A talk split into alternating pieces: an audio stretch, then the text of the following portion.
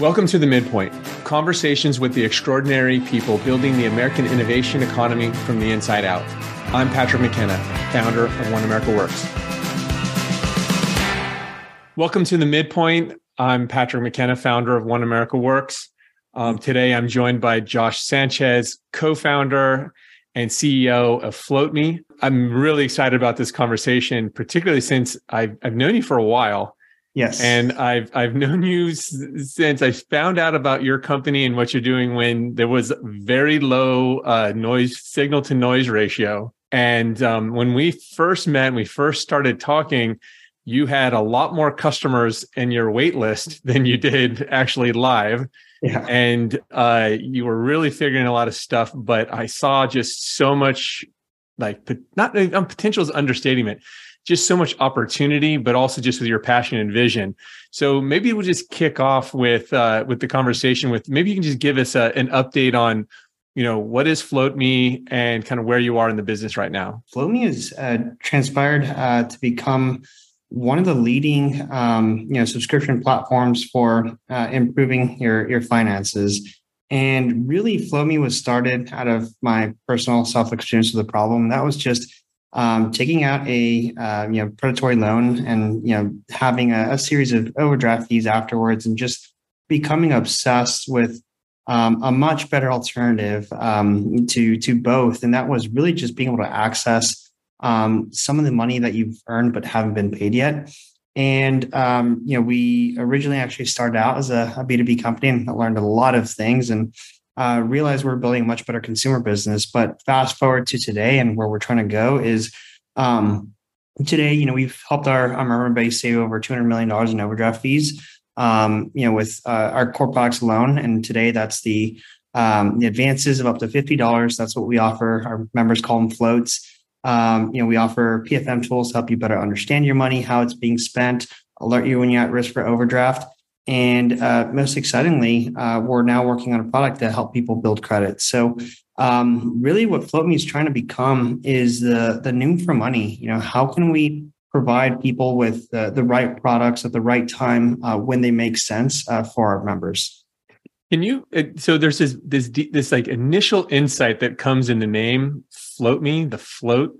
Can you talk a little bit about like what that means and how that kind of led you to starting the company? Yeah. Um, so, you know, going through the initial research and iterations, uh, the name was really inspired by, um, well, two things. One, um, the cash float that happens uh, between employees and employers um, in, in, between, you know, pay cycles. Effectively, employees are um, not, I guess, lending money to to employers. Uh, that's um, not going to get processed until payday, right? And then the other side was really um, around trying to build a household name. I became obsessed with how um, you know people now share. Can you just Venmo me or can you just Cash App me? And I think uh, that kind of inspired the name for FloatMe. Um, one, let's just float people the money between their paychecks, and let's just call it FloatMe. So that's kind of how we we came about that story. It's so clever, right? And it's also like what a lot of people need. Like they're going to the payday lender because they just need a float. Like they just need fifty bucks yeah, yeah. I just need a little something to get to the next paycheck. And you kind of saw that problem and then created a much better solution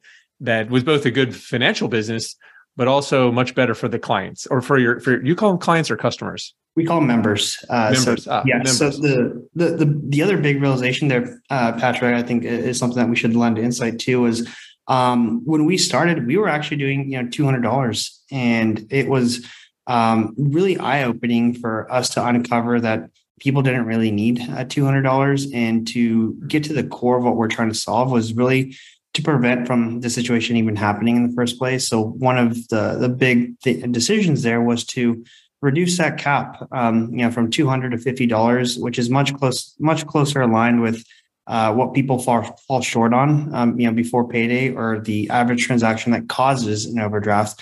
Um, so that's a, another big realization for us in, in the the dollar amount. And so the way this works is you're a member, so you pay a small monthly membership. Correct. And then for each float, you pay like a fixed amount. Like it's almost like an ATM fee of some sort.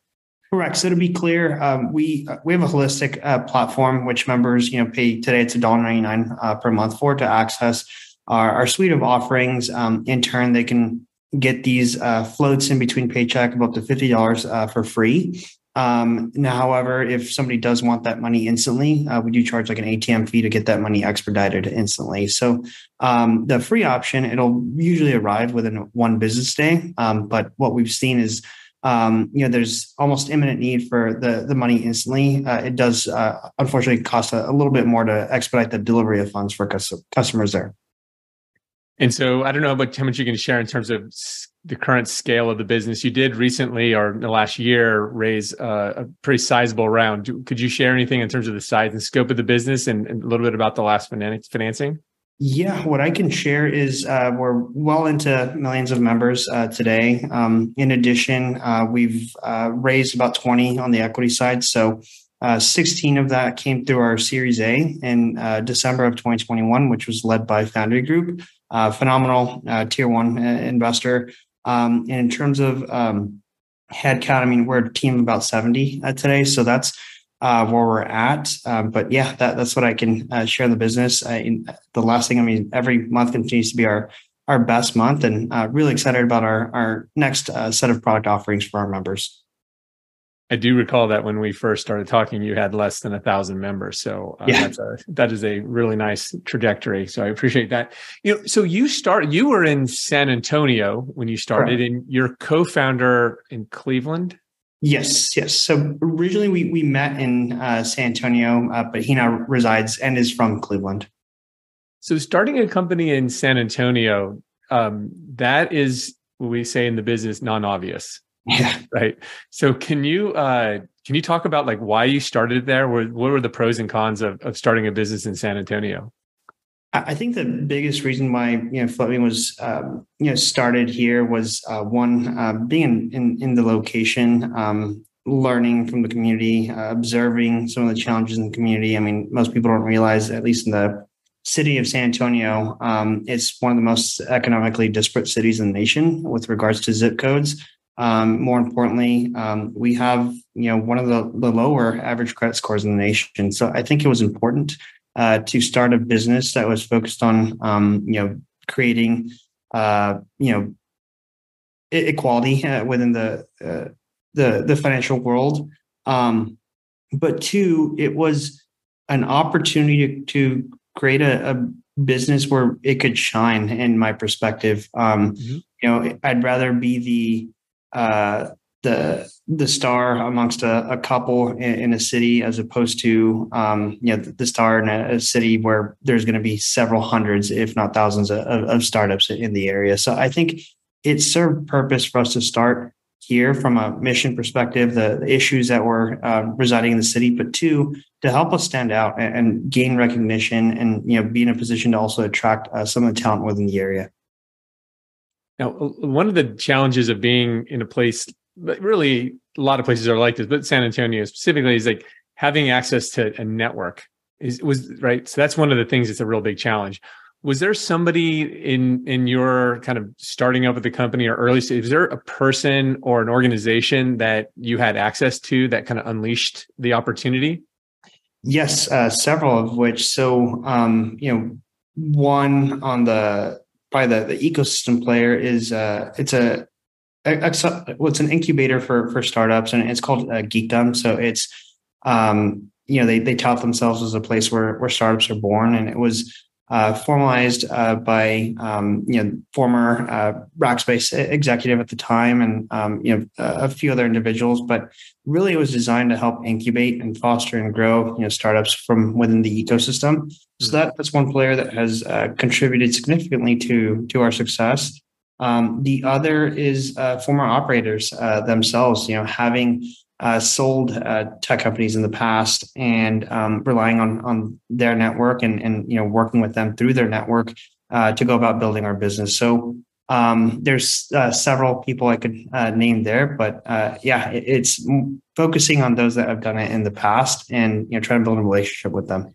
So there was some local community that the incubator kind of provided, right. and then through how did you meet the operators? Did how did you personally make that connection to kind of build out your trust network to get access to people who have kind of been entrepreneurs before? Where, where, how did you go about finding them or getting connected?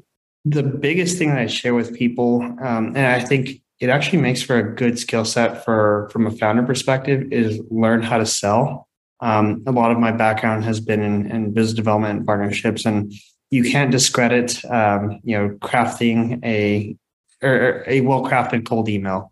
Um, so I think it's it's part of that um, understanding um, who these individuals are connected to and, and working through that that chain um, to then have that you know initial conversation. So I, I, think it was more of just you know trying to sell people on what we were building, and you know from a founder perspective, it's about building that accountability. So it's um, you know those people that you do want to be involved keeping them informed of how the business is pro- progressing month over month on that one north star objective or north star uh, metric that you're you're looking to, to grow. Um, so it was a, lot of that um, from from my end.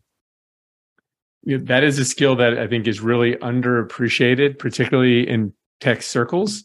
Mm-hmm. just the, the value of being able to sell it, it is actually a deep insight. I'm glad you I'm glad you you shared that. Other people should hear that. It's really really important. In, in an early stage company, everybody's selling. Yeah. Right. So you have to have empathy with your end customer. So the customer needs the, the client or the member having empathy with the problem they're facing. You know that is like help you actually sell and build a product. And then of course partners, customers, employees, everybody, particularly the early stage before you have a brand um, it is that it is kind of a version of the cold email, right? Yeah, yeah. You're always selling. And so, was there a moment you talked a little bit about the 200 to 50? Was there like a breakthrough moment where you said, "We have lightning in the bottle. Like this is this is this is it." Yes. Um, so for us, and I I touched on it a little bit earlier, but it was um, you know realizing we're building much better consumer business. Uh, we started to get a lot of organic interest, um, you know, from the the consumer, only to realize that we couldn't support their employer because we didn't have a relationship with their employer. So we had this um, organic inbound interest that was happening on this idea of a solution that we are going after. Um, and what happened was, um, you know, just a, trying to focus on, on on that organic business. And I think this hones into something founder should pay um, obvious attention to, and that's just become obsessed with the the problem, not the solution, right? Because uh, the mm-hmm. solution can be many things, and for us, um, it told us, you know, solution should probably be consumer facing. If that's where you're getting the organic inbound interest in um, from some of the things that we were doing, um, why not focus in that direction? So that was like a, a big pivotal moment for us, um, and it should really encourage founders that you know you at the end of the day you're gonna you're gonna pivot many many times. Um, you just have to focus on on what works. Another excellent insight is just focusing on the problem, right, and seeing where the opportunity lies. We started in B two B. You're in the game. You're building a business in one direction. But if you're not paying attention to that signal, it's saying, wow, we didn't think we were going to be a consumer business. And here it is, the consumer is just telling you and having that peripheral vision to see it right? And then having the courage, frankly, to actually go focus on it. Was that a hard decision or did you just pull you there? I wouldn't say it was a, a hard decision um, when you're um, you know not not funded at the time you're you're proving things out uh, you have to do whatever it takes um, so you have to make decisions that are, are going to be best for the the future of the business so would you so would you say that uh, the capital constraint led to more innovation one thousand percent. I try to, and you know, too often you see many early stage founders go for obscene valuations, if not uh, fundraises. And I think um, here's where the opportunity lies in you know the and some of the things that you know One America works is is doing is really on um, realizing you can build a business on less, and by having less to, to begin with, it forces you to uh, think more creatively, um, more efficiently um, about the decisions you approach to, to building a business. So I, I, think too often, you know, many companies raise a significant amount of money and only to be under the pressure of um, utilizing that capital to grow the business when you know you probably don't need all that capital to get started to begin with. So I think it, it definitely uh, contributed to some of the things that we were, we've been able to accomplish. Yeah, again, a lot of people see you know location and um, uh, lack of access to capital as real negatives or deficiencies, and you've been able to turn those into assets for building your business. That's really impressive. So I would say that there are, if I had my list, there's a bunch of things that I would think of for this, but um, just a fun question. So like, yeah, all these things, like, what is your superpower? What is it? Because I'm thinking of a lot of them. You've articulated a bunch of them, but what would you say is your superpower? Focus um, in building relationships. Uh, you're you're always going to have friction in you know how you go about building your business and and you know seeing that that growth and everything but you have to be able to just um, take all uh, things into consideration just make decision uh, quickly. And i think uh, one of our uh, superpowers as a business on the result of having focus is we haven't tried to do too many things at once. Um, we've tried to be, you know, good at, at one thing, and then, um, well, yes, that one thing has its own set of improvements that can be made. Um, it's you know having focus on on time uh, on on that one product, and then going on to the next one, and uh, doing so in a way where um, you're not you know trying to scramble and do too many things at once. So I think it's focus and, and building relationships. It sounds like the one-two punch for success for sure. So you're in the consumer business. We're heading into a lot of people think that next year is going to be a, a rough year. Even if we don't have like a full recession, it's going to be a difficult year. Now, um, on this, on the on the side of the financial services industry that you're working in, there's probably going to be a lot more people that are going to be in need of financial help and support. I assume that's something you're planning for.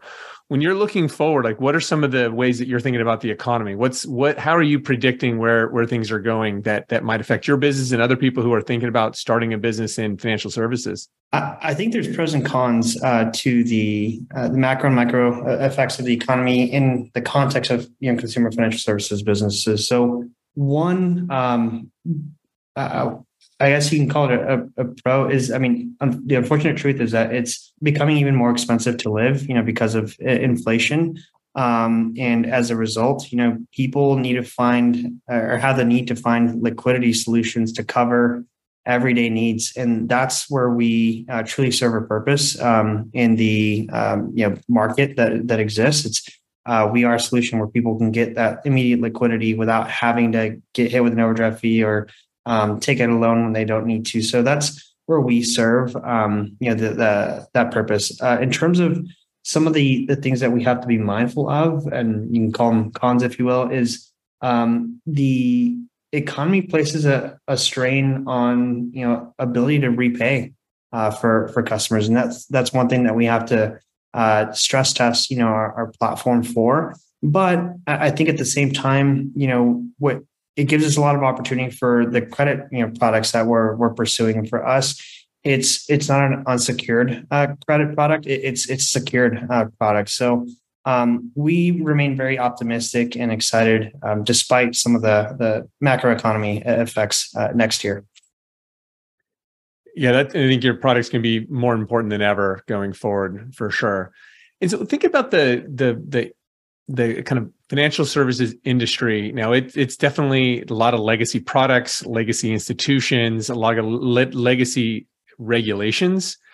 Can you do you have a perspective on like where that's going and how uh, your business will kind of either shape some of those rules and some of those consumer behaviors or will have to be shaped by them yes so I, I think one thing that you know businesses like like ours or, or similar have done is really um, force regulators to think about um, junk fees, like you know uh, overdraft fees, et cetera. So um, I would think that you know we're part of the reason why a lot of banks are being forced to to get rid of overdraft fees. And I think on the, the contrary, though, it's easy for a small uh, bank to get rid of overdraft fees when it's a small line item, line item of the revenue, as opposed to you know a Chase or Wells or a B of A when overdraft fees are a billion dollar, you know, two billion dollar uh, revenue line item for line item for them.